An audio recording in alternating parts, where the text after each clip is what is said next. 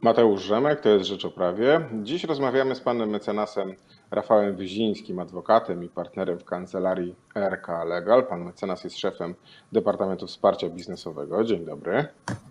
Dzień dobry panie redaktorze, dzień dobry państwu. Panie mecenasie, obaj jesteśmy po lekturze najnowszego e, projektu nowelizacji kodeksu pracy, który wprowadza pracę zdalną na stałe do przepisów kodeksowych. Jest to no w tej chwili jeden z najgorętszych projektów, bo nie został jeszcze oficjalnie opublikowany. Partnerzy społeczni, społeczni w Radzie Dialogu Społecznego mają do niego dostęp. Mamy też i my. E, pytanie na otwarcie. Co pan sądzi na temat propozycji Ministerstwa Rodziny, Pracy i Polityki Społecznej? Po pierwsze, dobrze, że ona się pojawiła, bo te postulaty pracodawców, żeby pracę zdalną uregulować tak w sposób trwały i żeby ona pojawiła się w kodeksie pracy, to one się już pojawiały od czerwca co najmniej tego roku, to znaczy już po trzech miesiącach e, e, pandemii. Wszyscy wiedzieli, że ta praca zdalna z nami zostanie na dłużej i te regulacje e, starcz antykryzysowych wydawały się niewystarczające. One są dobre na tą chwilę, to znaczy dobrze, że w ogóle jakaś regulacja w tarczy antykryzysowej się pojawiła, natomiast na dłuższą metę one nie wystarczą, bo mamy do czynienia na razie z jednym przepisem, który reguluje pracę zdalną e, i, kilka kwestii można by doprecyzować i doregulować, stąd te postulaty pracodawców i stąd ten projekt ministerstwa, wydaje się, że ta dynamika e, co do propozycji ministerstwa mogłaby być trochę większa, to znaczy ten projekt mógłby się e, pojawić trochę wcześniej, a to z jednej prostej przyczyny, bo po lekturze tego projektu ja mam takie wrażenie, trochę jak w tej piosence Maryli Rodowicz, że ale to już było, to znaczy faktycznie Ministerstwo ogłosiło, że likwiduje telepracę, wprowadza nowe regulacje dotyczące pracy zdalnej.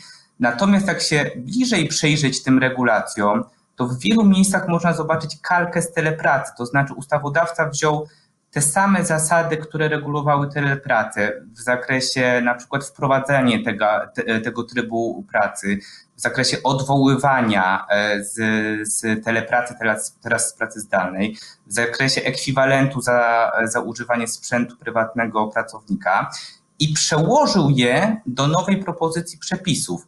I tak naprawdę e, to może być e, stosunkowo problematyczne, to znaczy powtórzenie czy skopiowanie w zasadzie tych samych mechanizmów, które wcześniej obowiązywały w stosunku do telepracy, teraz do nowej instytucji pracy zdalnej, e, no ja mam spore wątpliwości, czy to zadziała.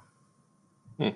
No to ciekawa uwaga, bo pracodawcy do tej pory dość skutecznie omijali przepisy o telepracy jako no, nieżyciowe, niedopasowane do ich potrzeb, zbyt doregulowane. No ale jeżeli chodzi o pracę zdalną w okresie epidemii, no nie będą mieli wyjścia, będą musieli się dostosować do tych e, nowych regulacji, o ile i kiedy one wejdą w życie. E, ale mam takie pytanie do Pana. Co by to oznaczało, gdyby ten projekt w obecnym kształcie wszedł w życie? Jak, co to oznacza dla pracodawców, którzy w tej chwili pewnie mają setki tysięcy pracowników e, pracujących z domu?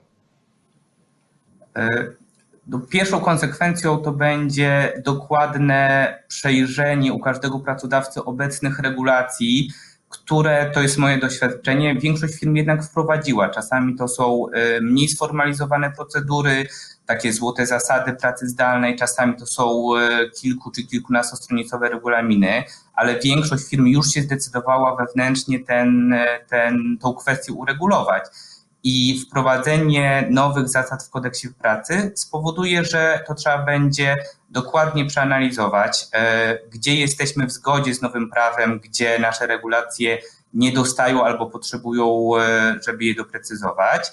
E, I trzeba będzie po pierwsze to tak zaudytować, sprawdzić, a po drugie trzeba będzie usiąść do stołu ze stroną społeczną, czy to będą związki zawodowe w danym zakładzie pracy, czy to będą przedstawiciele pracowników, jeśli nie będziemy mieć związków zawodowych i trzeba będzie potwierdzić na nowo te e, wszystkie zasady pracy zdalnej, które do tej pory pracodawcy uregulowali. I to jest znaczne usztywnienie w stosunku do sytuacji, którą mamy e, obecnie. To znaczy, w chwili obecnej, kiedy pracodawca chce uregulować zasady pracy zdalnej, to opracowuje e, czy to samodzielnie, czy nawet w, w konsultacji z pracownikami, ale takiej konsultacji nieformalnej, regulaminy pracy zdalnej, ogłasza je i one w zasadzie od razu mogą zacząć obowiązywać. Kiedy potrzebuje je zmienić, to działa według takiej samej zasady. Nowe regulacje kodeksu pracy y, wprowadzą tutaj większe usztywnienie. Ono oczywiście w takiej perspektywie, tak patrząc konstrukcyjnie na to, to jest to zrozumiałe, to znaczy, żeby załoga miała wpływ na to, jak te zasady pracy zdalnej y, będą ukształtowane. Natomiast pod kątem takiej y, elastyczności dla pracodawcy, czy zdolności reagowania na, no, no, niestabilne w zasadzie, e, coraz bardziej niestabilne otoczenie na rynku pracy, to to będzie, to może być problem dla pracodawców. No problemem mogą być na przykład te nowe ekwiwalenty, regulacje dotyczące mm, obowiązków pracodawcy w zakresie do dostarczenia sprzętu, ale także za zapewnienia wszelkiej infrastruktury. Pojawiają się pytania, czy, czy pracodawcy będą musieli urządzać takie biuro E, w mieszkaniu pracownika. No tam też jest kwestia wysyłania, odwoływania z tej pracy zdalnej, więc myślę, że faktycznie jest sporo się usztywnia, jeśli chodzi o, o te przepisy, ale co ta zmiana oznaczałaby dla, dla zatrudnionych, dla tych, którzy no, godzą w tej chwili to swoje życie zawodowe i rodzinne, pracują z domu i e, co, co wtedy? To znaczy, z punktu widzenia pracownika, to y, większość tych zmian wydaje się no właśnie nakierowana na to, żeby dla pracownika ta praca zdalna była no bardziej klarowna od strony prawnej, żeby było większej, więcej udogodnień dla pracownika, żeby pracownik miał w końcu więcej e, praw. To, o czym e, wspomnieliśmy, czyli te na przykład zasady odwoływania z pracy zdalnej, no to właśnie to wprost widać, że to jest taki pomysł, zresztą znowu skopiowany z telepracy, e, żeby pracownik nie był zaskakiwany, że na przykład e, z tygodnia na tydzień musi wrócić e, do biura, a do tej pory, nie wiem, od 3, 4, 6 miesięcy pracował zdalnie. I znowu to jest bardzo mocno nakierowane na ochronę pracownika, więc pracownicy akurat myślę, że z tego będą się cieszyć. Natomiast dla pracodawcy, który no, może na przykład mieć taką potrzebę, e, no może nie z dnia na dzień, ale z tygodnia na tydzień, czy z miesiąca na miesiąc, żeby pracownika, który pracował zdalnie, e, zaprosić znowu do firmy. Oczywiście przy zachowaniu tych wszystkich rygorów sanitarnych, ale może się pojawić nowy projekt, może się pojawić nowe zlecenie, które wymaga pracownika e, żeby pracował z firmy. I co wtedy? Jeżeli wejdzie ta regulacja e, w projektowanej postaci, to mamy wprowadzenie e, znowu takiej pracy stacjonarnej e, w trybie wypowiedzenia zmieniającego, jeśli upłyną już trzy miesiące.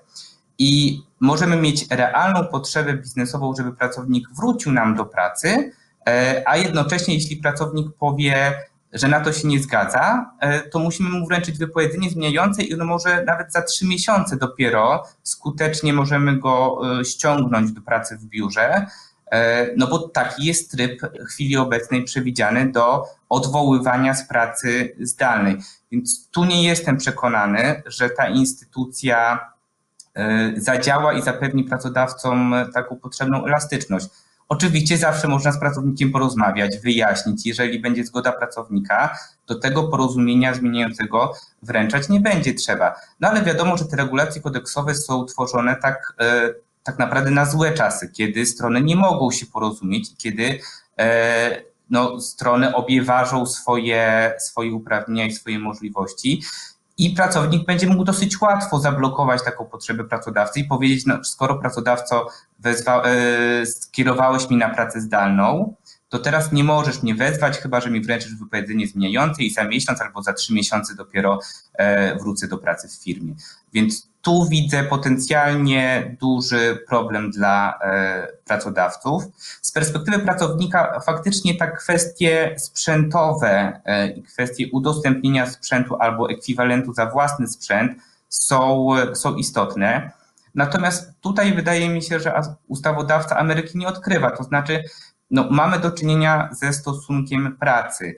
E, w tym stosunku, no tak konstrukcyjnie pracodawca powinien pracownika wyposażyć w narzędzia pracy, więc to, że taki obowiązek się e, pojawia w regulacjach, no to jest w zasadzie dla mnie taka e, oczywista oczywistość. To, co jest faktycznie nowe i to jest e, znowu, co do zasady krok w dobrym kierunku, to to, że pojawia się ten ekwiwalent za korzystanie z własnego sprzętu przez pracownika. Do tej pory tego w regulacji starczy antykryzysowej dotyczącej pracy zdalnej nie było. E, teraz to się pojawia, natomiast znowu e, to może być kolejny czynnik utrudniający takie szybkie, elastyczne wprowadzenie tej pracy zdalnej w firmie, E, bo pracodawcy muszą wypracować zasady ustalania takiego ekwiwalentu, e, spojrzeć na ceny rynkowe, e, uregulować to, więc to też nie będzie tak, że to z dnia na dzień da się taką pracę zdalną wtedy wprowadzić.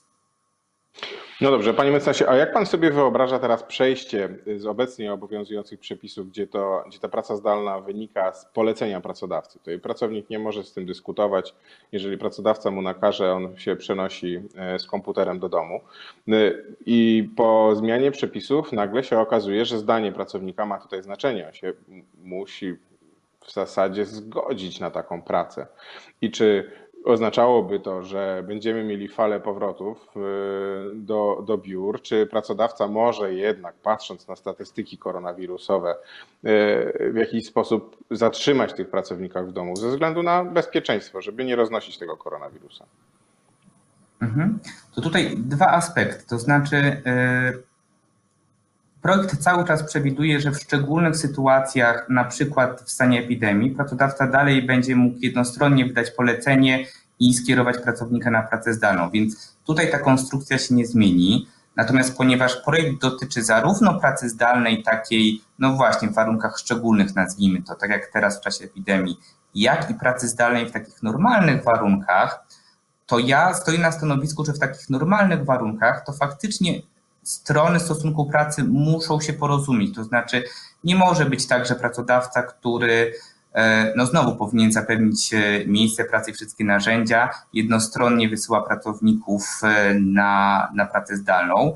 Natomiast myślę, że z tym nie będzie problemu. To znaczy, rynek w zasadzie wskazuje, że ta praca zdalna jest oczekiwana. Pracownicy raczej będą y, prosić, wnioskować, żeby ta praca zdalna była w ich przypadku, żeby ona była w jak największym wymiarze. Więc tutaj o zgodę pracowników bym się y, nie martwił. Oczywiście w tych y, już normalnych, nie epidemicznych warunkach. No dobrze, panie mecenasie, pamiętajmy też o tym, że to jest projekt jak na razie w czasie konsultacji społecznych. On się może zmienić. No, z takich pierwszych sygnałów, jakie płyną na przykład ze strony związków zawodowych, wynika, że oczekują one większego rozbudowania przepisów BHP-owskich, tak żeby pracodawca odpowiadał jednak za to, co się dzieje w czasie takiej pracy w domu.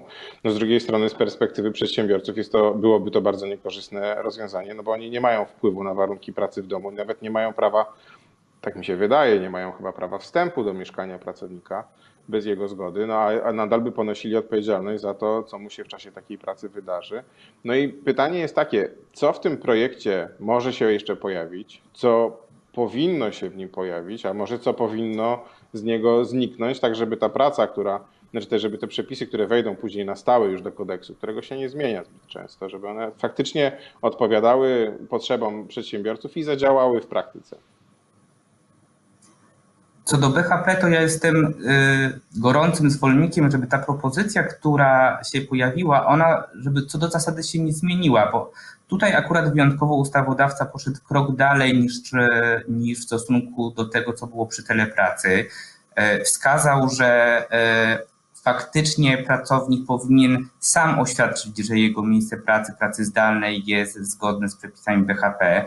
E, że e, na przykład to, że zgadza się na pracę zdalną będzie oznaczało jego dorozumianą zgodę, żeby pracodawca mógł skontrolować ewentualny wypadek przy pracy, przy, przy pracy zdalnej.